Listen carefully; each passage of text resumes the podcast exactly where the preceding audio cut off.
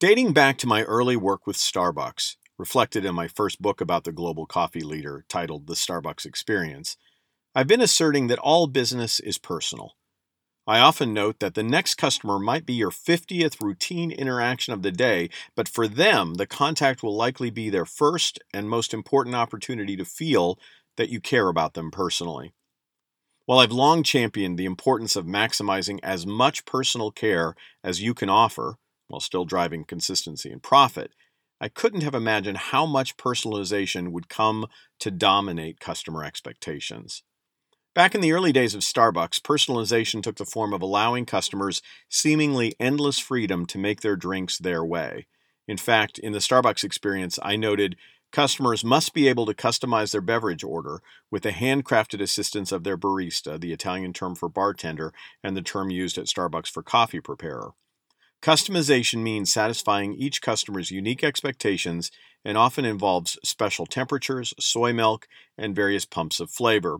It's not uncommon to hear customized orders for drinks as complicated as quad 2-pump vanilla, 1 1/4-pump sugar-free hazelnut, ristretto latte with 1/4 soy, 1/2 non-fat, 1/4 organic milk, extra hot with 3 ice cubes, and whip.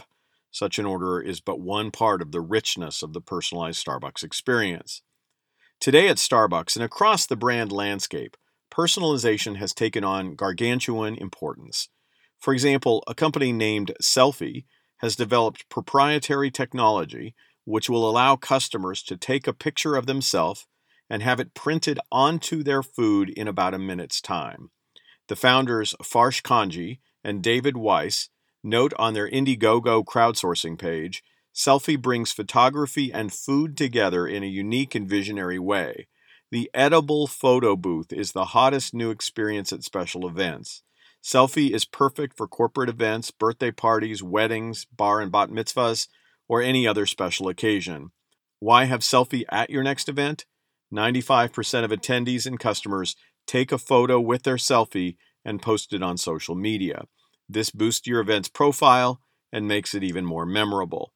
You can view this personalized value proposition by going to my blog at josephmichelli.com.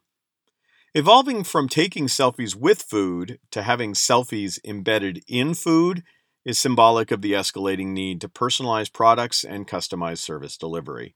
An escalating customer appetite for personalization has resulted in a world where businesses must deliver consistency punctuated with an understanding of the uniqueness of the individual who is seeking your product.